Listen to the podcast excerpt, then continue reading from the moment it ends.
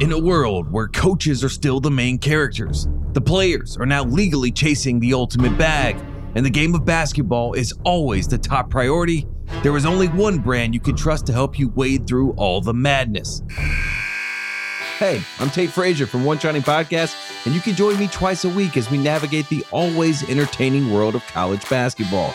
Every Monday, the Ringers comment helps me make sense of the biggest stories from the weekend, and on Fridays, we talk to our many friends of the program. We're locked in on the best postseason in sports. Make sure you follow One Shining Podcast on Spotify or wherever you get your podcasts. This episode of the Ringer F1 show is brought to you by eBay Motors. With over 122 million parts, from superchargers and brakes to exhaust kits and beyond, eBay Motors levels your baby up to its peak performance. And with eBay Guaranteed Fit, your part is guaranteed to fit your ride or your money back. With all the parts you need at the prices you want, it's easy to bring home huge wins. Keep your ride or die alive at ebaymotors.com.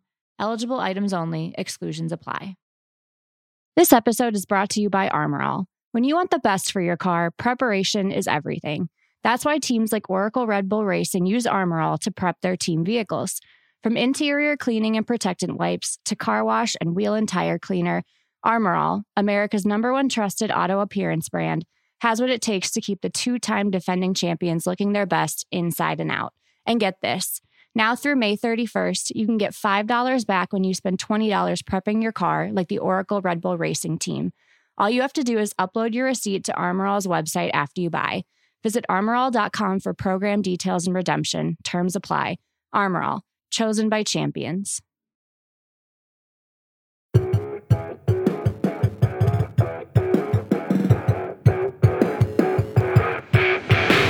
Hello, welcome to the Ringer F1 show, part of the Ringer Podcast Network. I am your host, Megan Schuster, and we are here today to discuss Drive to Survive Season 6, Episodes 6 through 10. This is the second of two Drive to Survive pods that we are doing, this one covering the second half of the season. So if you haven't watched those episodes yet, you may want to pause and come back and be sure that you check out our episode with the wonderful Juliet Litman covering the first half of the season. These final five episodes have a lot to talk about from Alpine struggles to Daniel Ricciardo being back and then being hurt to the early rumblings of Lewis Hamilton to Ferrari. Thank God. Joining me to get into all of this is my ringer colleague and reality TV expert, Jodi Walker. Jodi, how are you? Megan, I'm so good. I am always glad to bring my very uninformed sports opinions to the Ringer F1 show, but very informed reality TV opinions. Um, and I just love Drive to Survive. So it is always wonderful to be here once or twice a year to chat about it with you. We're so happy to have you. Um, we can get into episode specifics in just a bit, but to start, we're six seasons into Drive to Survive now how are you rating this show as a reality property this far in? And are you as invested in the storylines as you were in the first few seasons? Has that changed at all for you? Like, how are you viewing the show kind of as a whole? That's a great question because six seasons is a lot of seasons of something. And it's a lot of It's a lot. seasons of a reality TV show in the sort of real housewives world. When a franchise makes it to season six, it's kind of like uh that's like middle ground. That's like, oh, this is a lasting property and it could go to 13 seasons, which is my or 14 or 15, which is like what we're breaking into Mhm. now. My greatest hope for Drive to Survive is that it will, because as a reality TV property, I think it's a total win. It Mhm. tells such weird and interesting narratives in terms of like being naturally built to be sort of, a, and you know, it, it is a sports docu series. It's not a Mhm. fully reality TV, but we've said this all along. It's built for reality TV. The people are beautiful. The people are rich. they lead interesting and wild lives. Like there is uh, you know, there are several, several shots this season that are just full on succession cosplay. Like it absolutely looks like Esteban Ocon is on a yacht with his family Mhm. in a scene from Succession. Um yes. and so in that way and the and the characters are always turning over and they are characters in many ways just like on reality tv these are real people who are we are being served a slice of their life presented to us in a narrative format and so like in that way it's such a success The weird mm-hmm. thing about there being six seasons is that now we can compare it to itself. You know, we can compare yes. season six to season one to season two to season three. And I enjoyed season six. I always enjoy this show. There's like, for me, as you know, I am Drive to Survive canon only. I actually mm-hmm. work really hard to not find out anything about real Formula One throughout the season because I want to enjoy Drive to Survive on a very purist mm-hmm. level. And I, mm-hmm. I find mm-hmm. that, you know, my really special angle to come to the show. And so I don't have much to complain about in general during the season. I know for people who follow F1, there are going to be times where you're like, that didn't happen, or that's not the way that happened, or this isn't fair, or like, mm-hmm. please just show me Max, like whatever, you know, whatever you might think from your actual point of view. But for me, there aren't a lot of complaints from like the stories they tell. But I- I'll say this season six, I found myself a little less hyped than in previous seasons because I think what I came to in the end is the way that season six is built is it's really kind of setting up season seven. And I don't know if they did that on purpose. I don't know if that's just because of how the actual sport was playing out. But like Will Buxton is literally giving like to be continueds about what's going to happen with Red yes. Bull's, you know, four person lineup. He he he literally is like, and next season, I know this season didn't end up being really interesting, but mm-hmm. next season's gonna be crazy. And I believe him and I'll be tuned in. But in some ways, it felt like in season six, there weren't a lot of wins. Um, you know, and and part of that is like the lack of focus on the actual person and team winning almost literally all of the races. Uh-huh. And when uh-huh. you're not seeing that, and I understand that from a narrative level, but when you're not seeing that, and then also the sort of underdog narratives that are being built, which are mm-hmm. really what Drive to Survive like lives and dies on. Those also don't really end up being wins. It was just kind of a lot of like, it was really compelling story, but it was kind of a downer. mm-hmm. I, I'm fully with you in that I, I think that in past seasons, we've had a lot of success with this show, even without, you know, like in season one, for instance, they didn't have access to Mercedes or Ferrari. And I still felt like it was an incredible season because we're being yeah. introduced to these characters in this way for the first time. We are getting some of the underdog stuff. I mean, you know, anytime you're getting like Daniel Ricciardo out there winning races, that is, you know, pure unbridled joy, pure Netflix gold. That's wonderful. We're meeting Gunther Steiner for the first time. We are getting the Haas drama.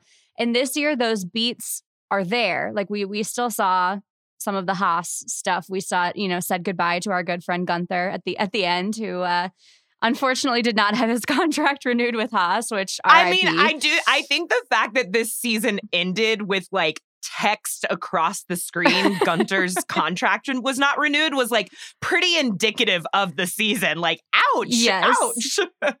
Yes. So, so you get those narratives, but they're not really paying off like they used to. We're getting, you know, some excitement with Williams and James Vowles and things like that. And, but again, that's more like, oh, this team is starting something and like maybe next year they can do big things, like you're saying. And we're not seeing a lot of that payoff. And then we get, you know, I think Max, we got like maybe under five shots of him speaking all season. We got really next to nothing from any of his race wins. They set up the 10th episode of this as the battle between Mercedes and Ferrari for second place, which, uh, you know, it was a legitimate battle during the season, but is not the most exciting to someone who is coming to this show and being like, I am here for the drama. Um, we did get a couple of standout episodes, though, I will say. And we'll, we'll talk about one of them in this, but which parts of this series are like most effective for you right now as someone not watching week to week? What are the beats that you kind of are looking for?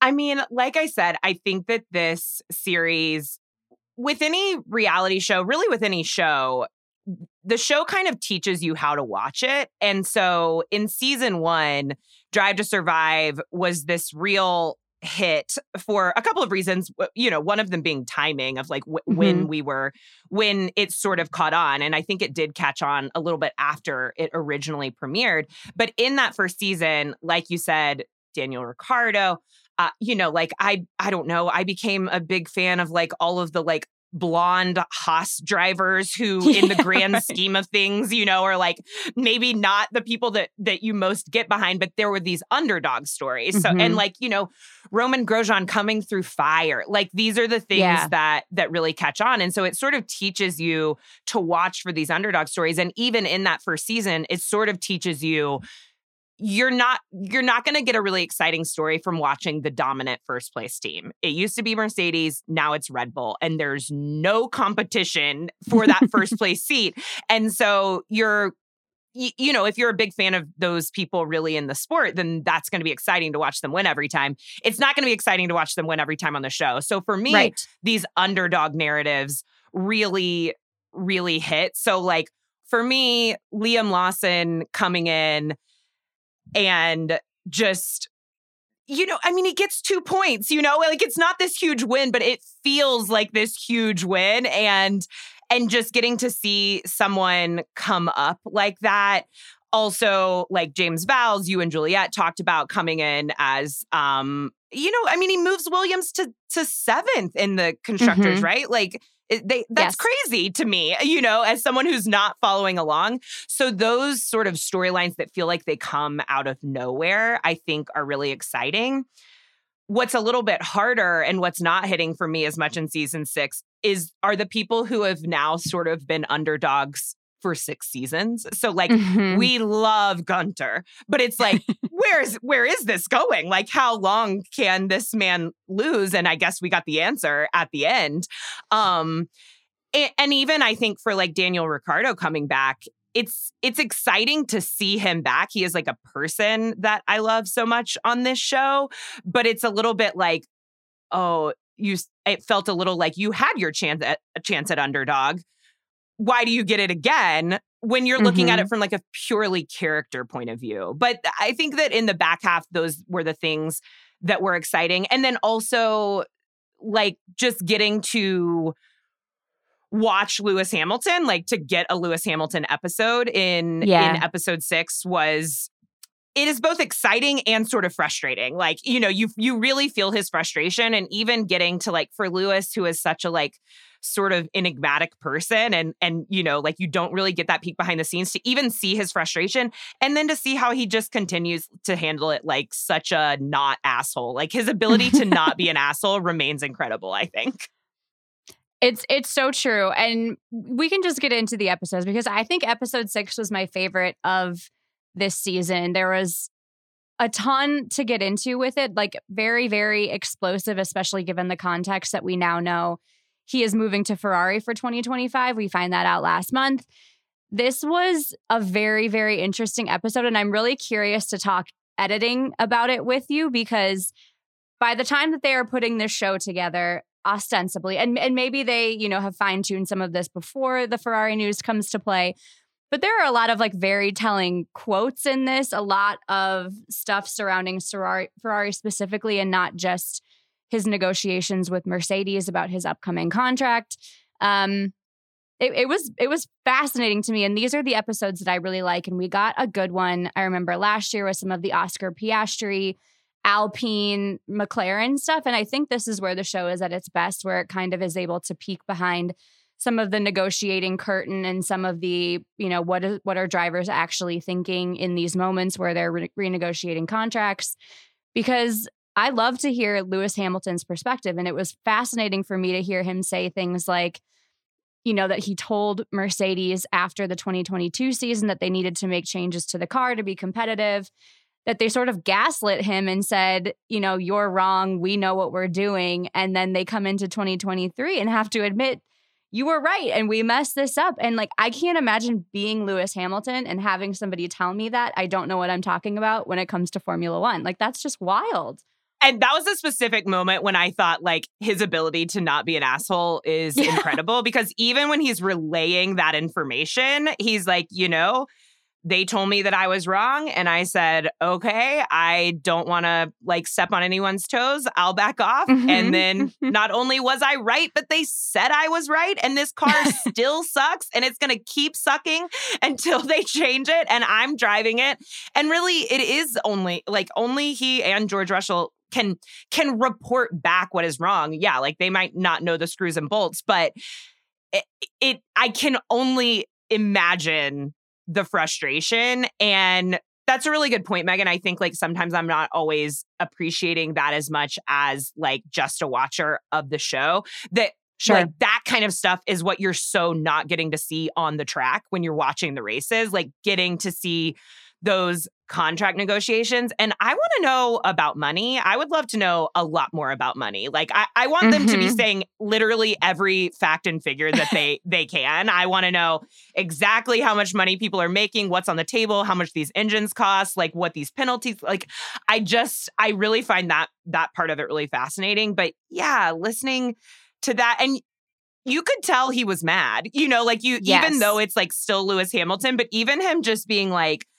arriving at that like film shoot that they had to do and not listening to anyone. You know, I feel like you rarely see him be so rebellious, but you obviously know he has it in him because no one wins like that without mm-hmm. having a bit of a like fuck it attitude and to actually sort of see him be like ever so slightly less of a gentleman was very fun.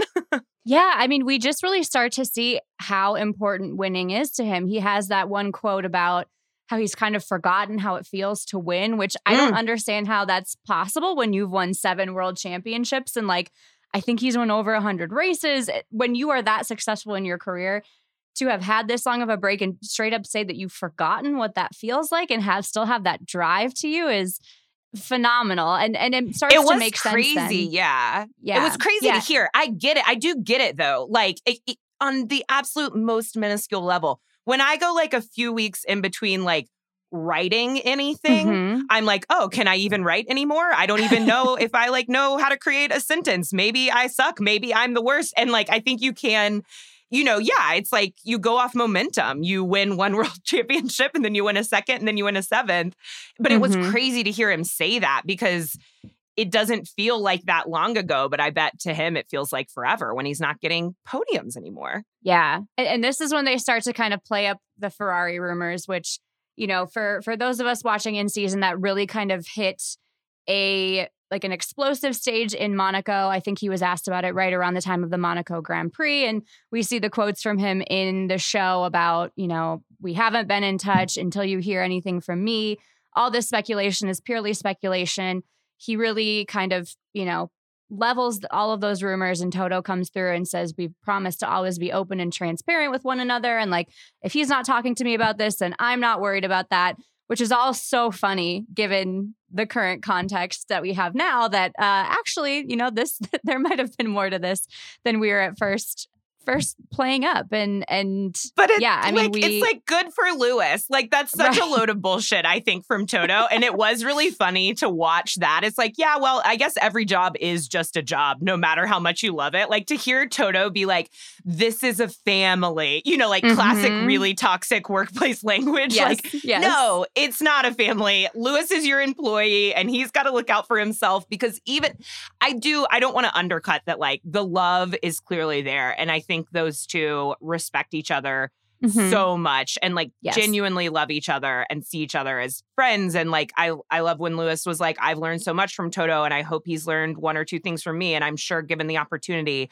Toto would say that he's learned a ton from mm-hmm. Lewis but it's still a job it's not a family. And for Toto to suggest that if the tables were turned and Lewis wasn't driving well and mm-hmm. the car mm-hmm. was in a good place and they were looking for a different driver, that he would be transparent with Lewis about what are we talking about? What are we talking about?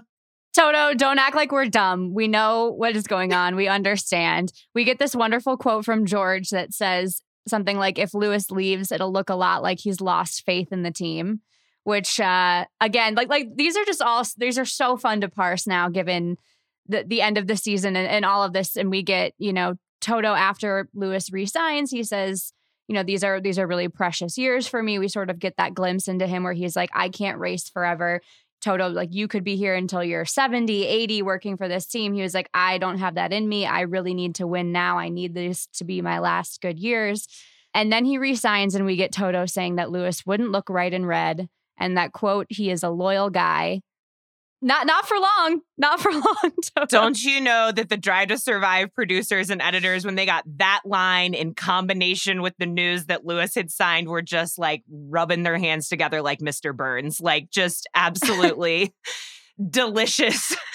What Megan? What does like the timing of this news about Lewis and Ferrari coming out right now mean? Like like George said, you know, this will suggest a lack of mm-hmm. of belief in the team. And it's it's not like it will suggest that. That that is literally what it means. so yeah. I'm curious yeah. about like like what yeah, kind of what the reception of that has been in regards to like Mercedes. Yeah, it, it certainly seems like he is not optimistic about their performance for this season. And, you know, given some of the quotes from from Drive to Survive and what he's said, maybe it seems like they're not taking his car specifications into account anymore. Maybe he just doesn't believe that they can turn things around. They have new car regulations coming through in 2026. So maybe he's trying to set up timing with Ferrari so that he has kind of one season with the team. And then when everyone revamps their cars full scale, maybe that would be a good change. But really, I mean, for him to have gone through the second half of last season, a full month of the off season, and really like around the time when this was announced is when the drivers start kind of coming back to the factories, start getting reintegrated with the team. It it shows that like maybe the Mercedes car is just not going to be good again this year and Lewis is done with waiting and we don't know how long the negotiations were going on with Ferrari, so maybe it was just sort of a, you know, kind of drug out thing, but the timing is really weird. He's going to be racing with Mercedes for a full season knowing full well that he is like a lame duck driver where he is at this point and it's just going to be very, very dramatic, both from a car development perspective and also his inner workings, both within his own team and looking at what Ferrari ends up doing with their car this season. Yeah, I assume that it is about to be a very silly season and that uh that that is going to make for some great television and some great swapping around of drivers next year. I think I was listening to you say, you know, like that that maybe he's just feeling like he's really not being listened to anymore that his like his thoughts aren't being taken into account and i know there were some i know the reception of of danica as a commentator has been sort of mixed uh but mm-hmm. i did think that one i liked one thing she said when she was like toto can't guarantee lewis a championship the best thing he can do is guarantee him that he'll be listened to and yes. that's that's what you know that's what you have to assume has just kind of we're not a family anymore you know if you're not listening to each other this this season was so funny because like people talked about communication a lot like on mm-hmm. alpine that was a big thing too like mm-hmm. like you know we just need like Otmar is not building communication like we need and in that way it does it is it's like a dysfunctional family you really see I, th- I think that's one of the beauties of this season is you really do see how important EQ is in sports. And it's something yes. that we don't talk about a lot in sports. You know, we talk a lot about money, we talk a lot about performance, but really like to see how badly these like multi hundred million billion dollar companies are messing up such simple things as like not building a functional foundation for their company, not believing in their drivers, not having their drivers trust them because you're not communicating communicating your strategy and, and where you're going with things is so fascinating. It seems like such a basic, fundamental thing that these people just screw up time and time again. It's not great. Yeah, just being like, hey, these two drivers hate each other and have for well over a decade. Maybe I'll put them on the same team and hope for the best. It's like, that's just, that is not how humanity works. But in many ways, I think what makes episode six so fascinating is that I think that Toto and Lewis really do have very high EQ. So watching yeah. them like navigate one another as like mature adults uh is you know it's like it's really interesting it's also kind of sad like it's like it's pretty sad to think about and and just and fascinating and you know like i keep saying i think has like really set us up for an interesting a- actual next season of formula one mm-hmm. and also next season of drive to survive yes yes especially next season of drive to survive yeah. um okay let's get into episode seven this is our second alpine episode of this season, which I got to be honest, I don't think I needed multiple Alpine episodes given uh,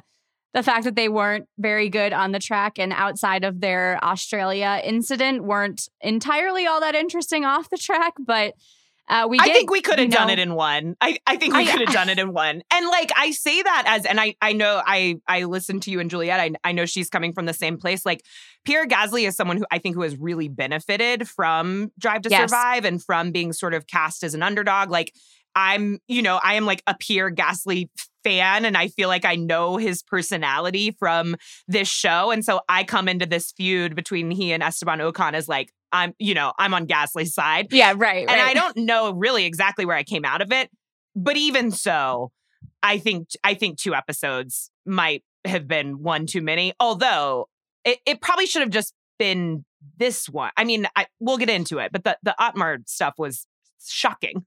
Yes, yes, yes. So we open this one with Alpine getting a new influx of cash in the form of many Hollywood celebrities like Ryan Reynolds. Uh, we get the very nice shot of him, you know, throwing on his like Alpine Letterman's jacket and and really just fully leaning into this, which is hilarious. We also get uh, some extremely orchestrated conversations in this episode. You already touched on the Esteban Ocon San Tropez yacht experience where he is with his parents and manager and they're sitting around asking him very basic questions like oh how is this season going and how are you holding up and i'm like are there like drive to survive producers standing behind the camera with cue cards telling Yeah. them to ask you this or what because I did think it was I I did think it was funny that his dad was like, "So how do you think the season's going?" Like they Yeah, haven't right. talked in you know months or whatever. but it also he looked so pained to have to answer it and it did feel a little bit like when you're barely holding on by a thread and you think you're fine and then your mom's like how are you doing? and you just immediately start crying. Like, Yeah. it felt a little bit like that. Like he was like uh not good dad. Right right. Hasn't been great. I'm not It's not having a good time. We also get Pierre Gasly at a San Antonio Spurs game, which is uh, really adorable, and I'm you know glad for him that he's enjoying Texas and all of all of those things. And then we really get into the nitty gritty of Alpine doing poorly. We get perhaps the least inspiring pep talk ever from Otmar, basically saying like, "Don't worry about this. Shit happens." Um, it, like if you're building a car that's worth tens of millions of dollars, that's probably not a good enough attitude. no And we get their double DNF in Silverstone, them, you know, running into each other and over each other in Hungary. And then we get Otmar being fired during a race weekend, which was um shocking in the moment and even more shocking maybe to see on Drive to Survive him just kind of walking around Spa being like, Just- I don't know what happened. walking around the paddock with his like old man bag, his like beat up briefcase, just being like, yeah, man, that was crazy. If I were him, I would have been whisked away in a helicopter. Like, I, I would, he is such an interesting person. I, I like, I, I, from the show, am an Otmar fan. I found Mhm. myself, you know, he's such like, I find him to be like the much more watchable version of Zak Brown. Like, like Yes. Zak Brown is uh is like a dork and Otmar is a nerd. And I Mhm. find that like that differentiation very important for being able to, to sort of like watch and tolerate them on television.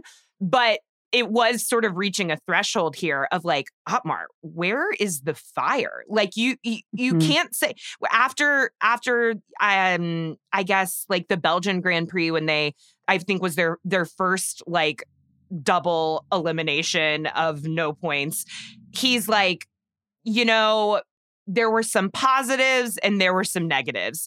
My guy, there were no positives. There are no positives here. And I do think that is like the approach you need to be taking because things are spiraling. Yeah. And then and then they got another double elimination. Like I I I don't think he deserved it in literally the middle of a race weekend, but the sacking was imminent.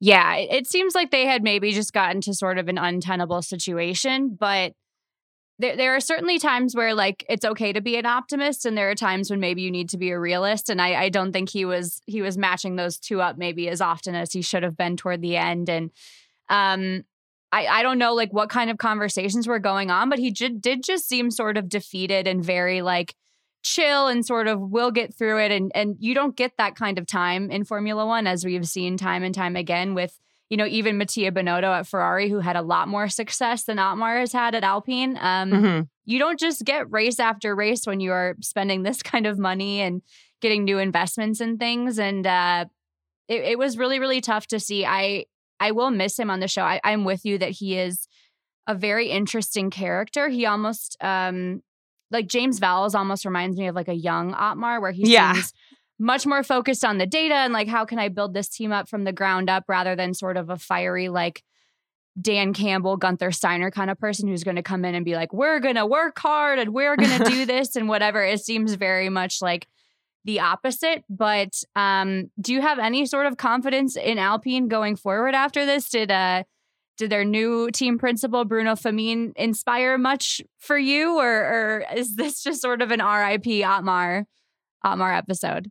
I mean, I wouldn't say that like Bruno is jumping off the screen, but in in that way as far as like building a character, but in terms of building a narrative, they certainly build this episode towards like, oh, now we're in better hands and you know, they do go on to win or Gasly gets on gets gets on a podium. So like that's a win.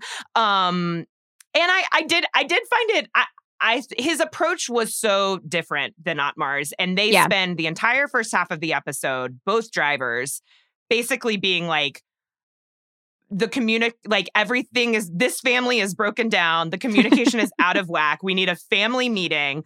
Otmar's clearly not calling it. And like the first thing Bruno does when he, you know, gets the reins is like he pulls those two drivers into a back alley meeting by their ears, I guess, and like clunk, clunks their heads together. And they walk out and they're like, we're doing great. Things are fine.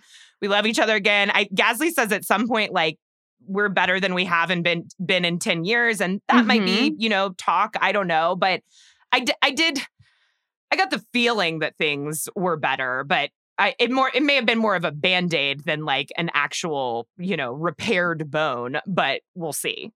I did think it was interesting that we didn't get audio from that meeting, whereas, like, you know, we got like the Ferrari one later in the season. We got sort Yeah. of Charles and Carlos coming together with their like giant Kardashian level salads and Oh my gosh, you know ha- hanging out with hanging out with Fred and having their heart to heart and deciding you know the team is more important than us or whatever. So this Yeah. leads me to believe that maybe their conversation was more of like a I am dropping the hammer. This needs Uh-huh. to stop now. Like you guys need to like get your shit together because we heard nothing, and, and that is a that's a big kind of uh my ears perked up about that. So Yeah. crazy. I was intrigued, and I think Um, it would be interesting if if that's the approach that he's taking, is like a much more intense one. Yeah, absolutely. This episode is brought to you by Armor All. When you want the best for your car, preparation is everything.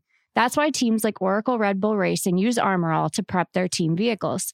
From interior cleaning and protectant wipes to car wash and wheel and tire cleaner, Armor All, America's number one trusted auto appearance brand, has what it takes to keep the two time defending champions looking their best inside and out. And get this now through May 31st, you can get $5 back when you spend $20 prepping your car, like the Oracle Red Bull Racing team. All you have to do is upload your receipt to Armor All's website after you buy. Visit armorall.com for program details and redemption. Terms apply.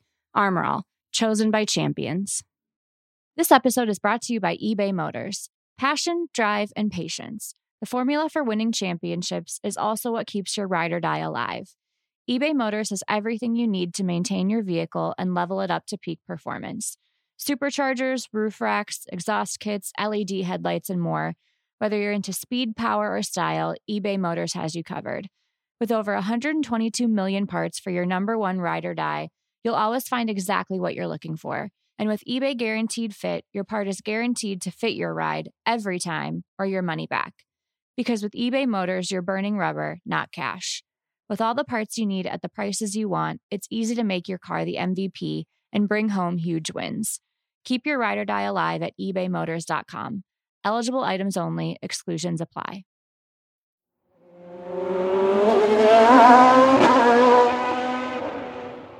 Um, and then we get episode eight, which is our Ferrari episode. Uh, I think my biggest takeaway from this episode is just the fact that being associated with Ferrari seems like an incredibly intense experience. We get, you know, the shots of people around Italy listening to their radios and mechanics in the garage discussing how Ferrari is doing this season and where they go from here. And uh, you know, will will Fred Vasseur be the guy to lead them back in all of this? And you know, is Charles ever going to win? And uh, it, it's just like really fascinating. And then we get all of the Tifosi cheering for Carlos while he's in the car with his mom, and his mom really like tearing up about how much they oh. seem to love him, which was very endearing. Um, d- like, what did you think of Ferrari just from sort of the intensity surrounding them as we get the Monza race in Italy? I mean, I think that in terms of like this being the sixth season of Drive to Survive, Ferrari has like the sort of longest running storyline also the longest running presence in Formula One. You know, that's yeah. for good reason. And it also has kind of like the most painful storyline. Like, we have been watching Charles Leclerc, who was touted from season one of Drive to Survive as like the chosen one, like mm-hmm. the golden boy of Formula One, the future champion and that you know it's clear that the talent is there and like it just feel and then it also seems like since carlos has come over to ferrari it just seems like they're getting their heels cut out from under them at every turn and it's painful to watch. However there is something about ferrari that like even when they're losing they still have this winning attitude around them and around the team and like it's it's a bit of a we're being told this not shown this sort of situation but i do buy it. I buy it every time. And like part you know it's the history it's the glamour it's the italy of it all and it's that like these two drivers are just like hot shit you know? Like they're yeah. just so gorgeous and rich together. At one mm-hmm. point we're like watching Charles like ice pick his way up a mountain and yep. and Carlos is like riding a bicycle inside a sauna just sweating on his beautiful body. You know, like it's it that and that stuff works. Like it works on mm-hmm. TV and it works in real life and i just i really am rooting for them i i thought an interesting like narrative i wonder i wonder if some people really didn't like this but i liked it in terms of following these races in episode 8 of showing the sort of like italian locals being mm-hmm. so you know you're watching them watch the race in italy they're so disappointed with the results um at the monza grand prix but then we also follow them at the Singapore Grand Prix. Yes. And I was like, did Netflix stay in Italy? Like, how are we still, did they have the foresight to do this? Like, how are we still mm-hmm. following this like sweet, young, blonde Italian man who's like so disappointed and then so excited by Ferrari? But it was it. it. was very very very adorable. Um, I I loved getting like the local color and seeing because like all of these teams have fan bases, but so many of them are based, you know, in in the UK and and they're not necessarily bound to one specific place. Whereas Ferrari, you go to Italy, it's all over the place. People in Italy just, you know, that that's their team. That's what they yeah. love. And and and you're right that even when they're not doing well, it's a bit like when the Yankees aren't doing well, where like they're still the Yankees. Like yeah. they are still the biggest name in this sport. They still have all of the history and all of the lore. They are still, you know, the famous logo. They have all of these resources and all of this fandom. And it's it's really nice to see the actual people who are there kind of loving this team so much and and then we get to Singapore and we get some, you know, classic drive to survive narrative reframing where they really pitch this as this is Ferrari's coming back. You know, we had the the almost accident at the end of um, end of Monza and you know, then they had the heart to heart and now things are fine when um, in real life, it was more just like Red Bull's car wasn't good on the Singapore track. It was the only track all season that they weren't good at. And rather than actually Ferrari coming back and like beating Red Bull, Red Bull really just kind of beat themselves, which is fine. That's great. And, uh, you know, credit where it's due. Carlos and Ferrari managed to get pole and beat out some other teams that were surging at the time, like McLaren and Mercedes. Um, but poor Charles had to get sacrificed a couple of times to make that happen. And uh, it, it was still like, even though we got a little bit of Ferrari redemption toward the end, it was it was a tough Charles episode and a tough Charles season, I think. Megan, can you remember the last Charles episode that wasn't tough? Like I do I am I'm just like, ugh, he's too good and too good looking to like not be winning. It's it's I I do find it and then, I mean, you know, the news of Lewis, like that, that right. is what is that going to mean for Charles and this narrative? And it is, it is interesting six seasons in to watch characters, you know, real people who are given these character arcs transition because I always say, like on The Housewives, there are sort of like two types of successful housewives. You're either relatable or you're an alien, which means like you're mm. like so absolutely bizarre, like no no real human that we would have ever met. And like on this show, you're either a champion or you're an underdog.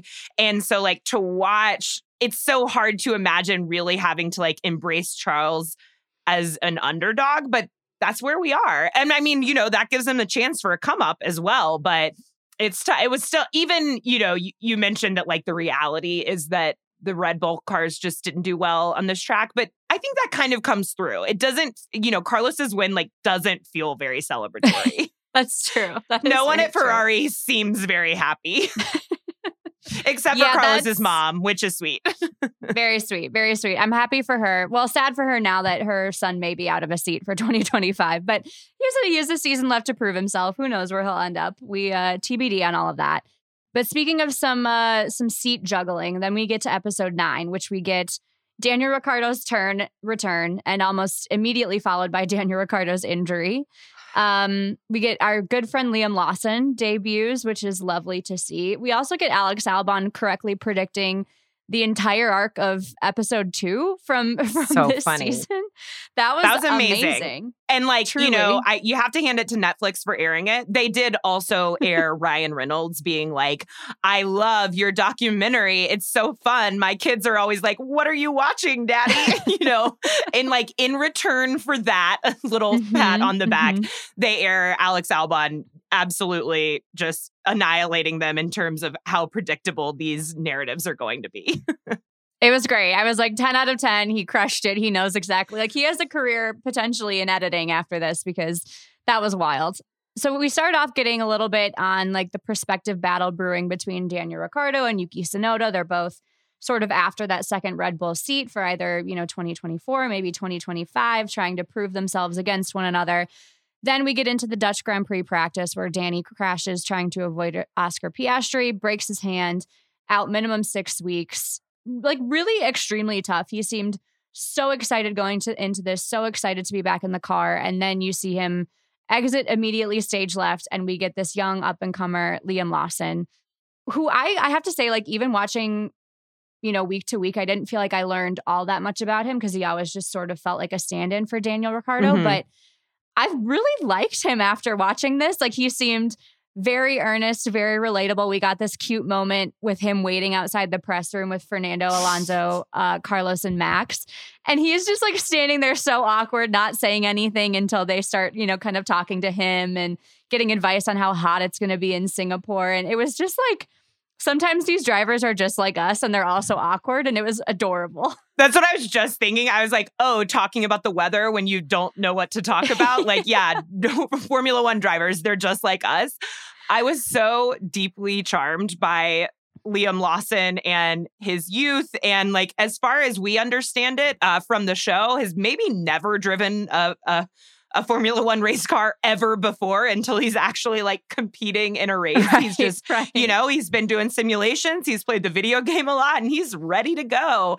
It also, like, his literal introduction to us in the drive to survive chair and him tra- like being like hi i'm liam and they're like don't say hi it's so clear that he not only can't believe he's in the formula one seat all of a sudden he also can't believe he's in this drive to survive seat like I can't imagine being thrust into the biggest moment of your sports career and then also being like, oh, also we're filming a reality TV mm-hmm. documentary. Mm-hmm. You need you need to like do interviews and look alive. But I mean, for him, the charm comes very natural to him because his charmingness is how earnest he is and sort yes. of how like emotionally available he is. You know, he talks mm-hmm. a lot about knowing what this means to him and knowing that he ha- he has these moments to prove himself and he does prove himself and when that isn't enough to get him the permanent seat he talks about how disappointed he is. And you like you really need characters like that who like really let you into the emotionality of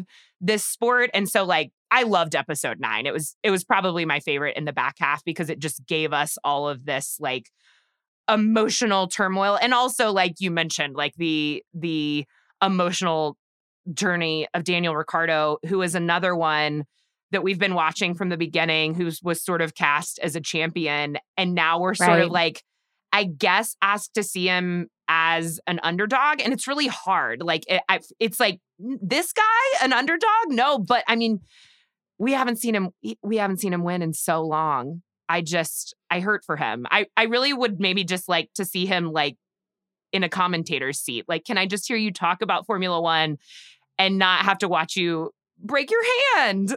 it was awful.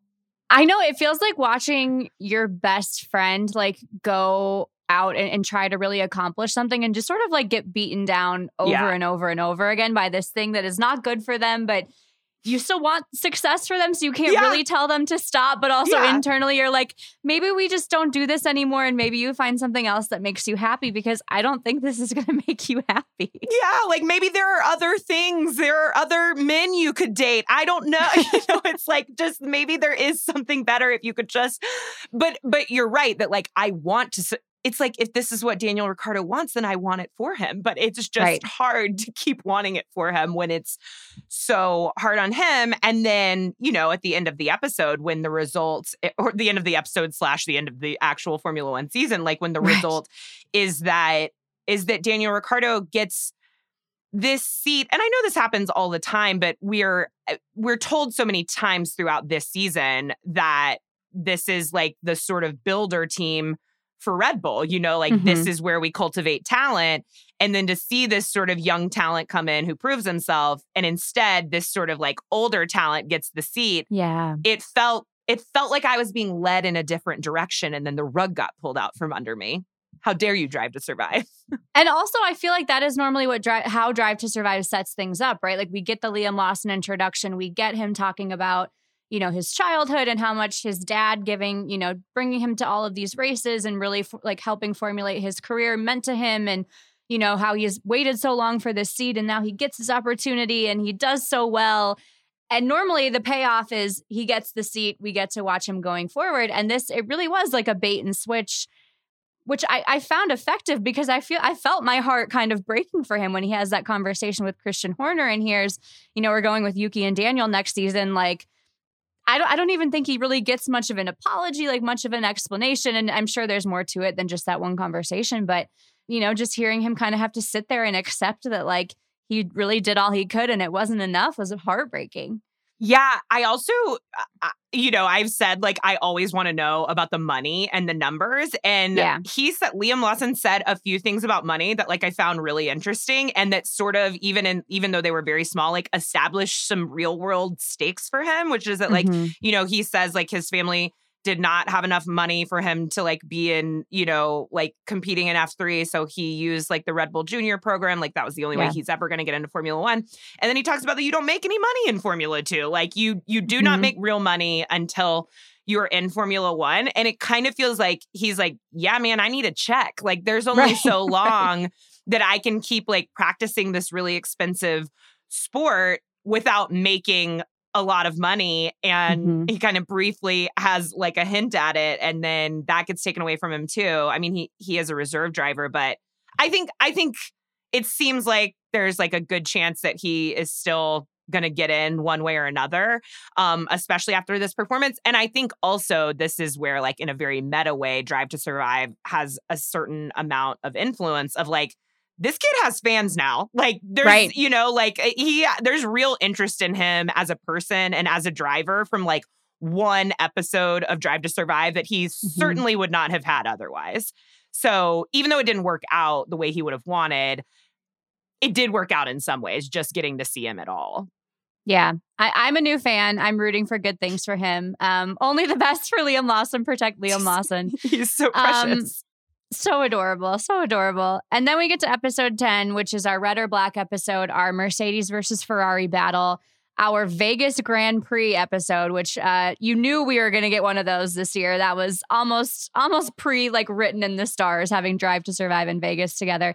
Did you follow um, the Vegas Grand Prix at all while it was happening, or was a lot of this new to you? So it was both new to me and I was in Las Vegas for bow, bow, bow, BravoCon right before Ooh. the Formula One race this year. So okay so that would be on next season's Drive to Survive. But I did feel like I understood some of it a little more because I hope that BravoCon is never the weekend before Formula One's race in Las Vegas ever again because you could not get anywhere. This the city was like completely shut down. The strip is totally different. You know, it's just it was it was very crazy. But I did think it was kind of cool to see like you know people be excited about coming to the united states like people seemed like genuinely excited about the las vegas grand prix which I just feel like is not always a reaction that you get when the other options of where you're going are like Monaco. Um, so right. that was kind of cool, you know, American right. culture.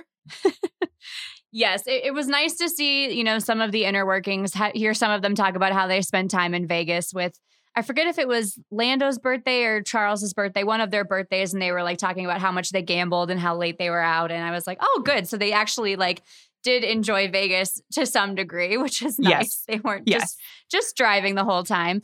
And then we get, you know, a little bit more into the standings. And I think we normally do a Drive to Survive. We get, you know, hear a lot about the Ferrari gap behind Mercedes for second place. We hear about McLaren and Aston Martin kind of duking it out for fourth place. We get some of the behind the scenes stuff of Carlos running over a drain cover, messing up the whole bottom of his car.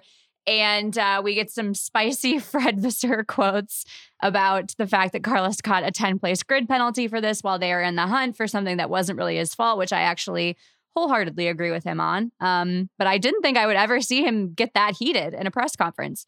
Yeah, we haven't talked about Fred that much for uh, Ferrari Fred, as I was calling him in my head while watching. Like, I really enjoyed his presence. I we've mm-hmm. seen him a little bit before on on Drive to Survive and like haven't gotten much, but I I, I love that he's like a French goofball. So like he doesn't yes. seem like a goofball at all, but everyone's like, that Fred, he's crazy. And it's really him just like making faces. You know, it's like right. the meme of that girl where you're like, she's so crazy and she has a bag of French fries on her head. But like, yeah, he's just kind of like he makes goofy faces, like he's kind of a goober, but he seems good at what he does. Mm-hmm. And like in terms of turning Ferrari around, the season around, I mean, you know, he's also responsible for the beginning of the season as well, but like it seems like he makes more good decisions than bad decisions. And I appreciated how he handled himself in that press conference, you know, and I appreciate how the journalist was also like, listen, this is what I'm here to do and this is what you're here to do. So let's just yes. keep at it. Like it, it all, you know, it was like, yeah, this is what we want to see, like a little bit of a dispute. And of course, he doesn't want to talk about this, but I'm also like, how is that fair? That the drain, the drain is not their fault. It is their fault that they used all of their reserve engines, right. I guess. Right. But that right. seems like such a big penalty for something that was like completely not their fault, not Carlos's right. fault. And of course, it happened to my all-time fave Carlos, so it's especially unfair. Well, and also like it happens in the second to last race of the season. Like if if your team isn't mostly tapped out at that point, like that would be pretty shocking. And right, I like I I fully understand his frustration and i'm with you i thought he elaborated on it well and was just like i am going i'm keeping the focus on here. This is my job as the team principal is to sort of be out here and be a little bit of the hothead and to try and figure out how my team is going to navigate around this because this has really challenged us for when we're trying to fight for second place in the championship. It was really really frustrating for him clearly and uh yeah i think i think he showed that a lot. And then we also get into abu dhabi which we lead off with um, Zak Brown saying he got kind of a sketchy text from Lawrence Stroll about their fight for fourth place. And when his McLaren kind of buddy is in the car and asked him, like, well, what did he say? And Zak says, it's not made for PG TV. I was like, I, I thought we were going to like circle back around on that because we had like Lawrence talk a little bit later and saw him on track. And I thought eventually we would get some sort of resolution as to like, what was in this text or like alluding to it. And they just sort of left it there. Also, I- I let's have be no very idea. clear. This is not PGTV. Like the the Right. word cloud of this show is like fuckity fuck fuck fuck. Like this is not PGTV. We could we could say a lot here, and we Right. have. Like Right. they, we're talking about wanking. We are cursing constantly. like there things are on the table. I felt like that felt like such classic dork Zak Brown. like Yeah, just like- say it, man. It either wasn't that bad, and he's Mhm. just kind of like building something. And I felt like, yeah, his buddy that he was talking to was really setting him up. I mean, just give us a hint. Yeah, right. What like like it? just a little like, oh, you know, he was, you know, upset about X, Y, and Z or whatever. Like we just really got nothing. And I was like, is he like telling you to fuck off over like you guys battling for fourth? Because that seems kind of out of pocket and and strange. And not that, you know, billionaires aren't strange in their own right. And Lawrence Stroll, you know, perhaps especially after we saw his massive party in episode one. But uh I, I really oh yeah, like expecting more Lawrence from Stroll them. is hunting people. Like if I would like, and if that is what he's talking about, I would, I would like to know. You know, I- I like, think- tell I me think what he have- said.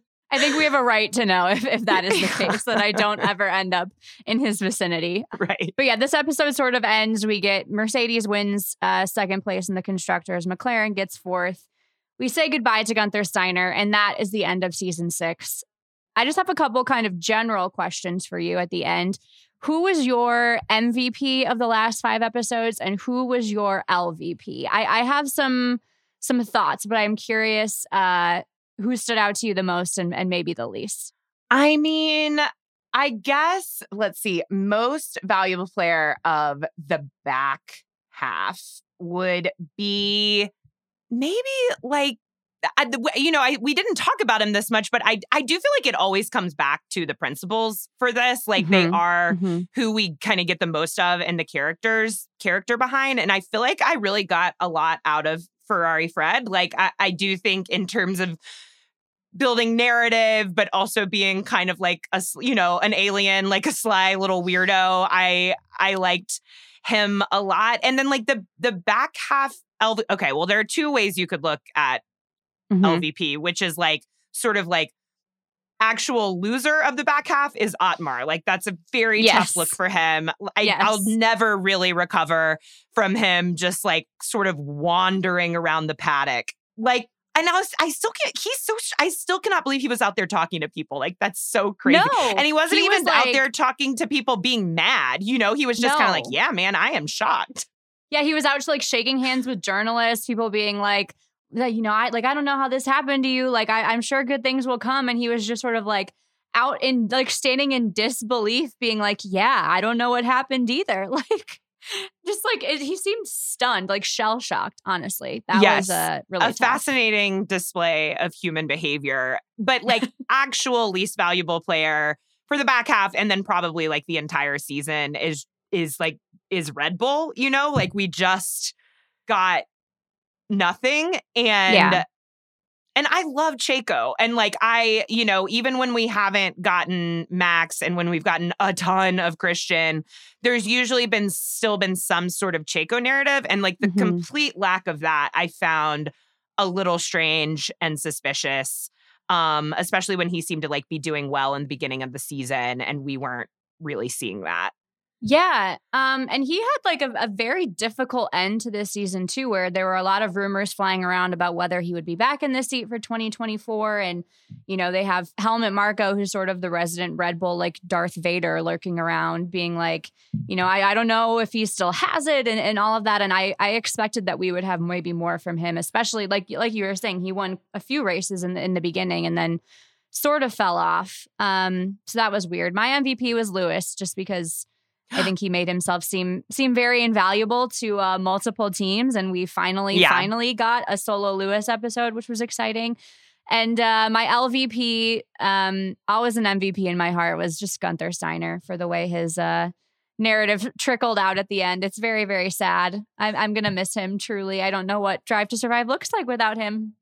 I know, I know. There's even just in in one of these last episodes, there's sort of like a clip of him, like you know, drinking a cappuccino in silhouette, and like just not being able to watch him chug espressos out of a paper cup is going to feel very weird and like a loss. I mean, I get it. Like I, I don't know where there was to to go from him. But yeah, Lewis as an MVP is a great choice. And I think like and I'm glad to see it because you know he is this huge, huge presence in Formula One. So like to get that kind of access to him in Drive to Survive is very cool and and also i really liked what even even when it was a little toxic workplace culture i really liked watching that dynamic between he and toto and i always mm-hmm. want I, well, frankly, I always want more Susie Wolff, and I, I loved watching Truly. her be like, you know, you can't, you can't win them all, buddy, and, and like, you know, she's just such a realist, and I love her. So that kind of Mercedes access was pretty cool.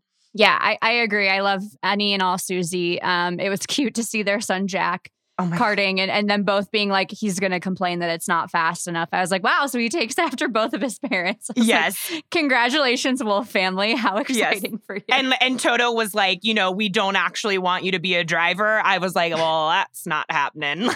Like good luck seems, man. Yeah he seems very content out on this track Yes, yes, amazing. What a season. Thank you so much, Jodi, for joining us to talk about this. Thank you to Erika Cervantes for the production help. And thanks everyone for listening. This has been the Ringer F1 show. We will be back very soon to talk about real Formula One racing. So excited. Thanks, everyone.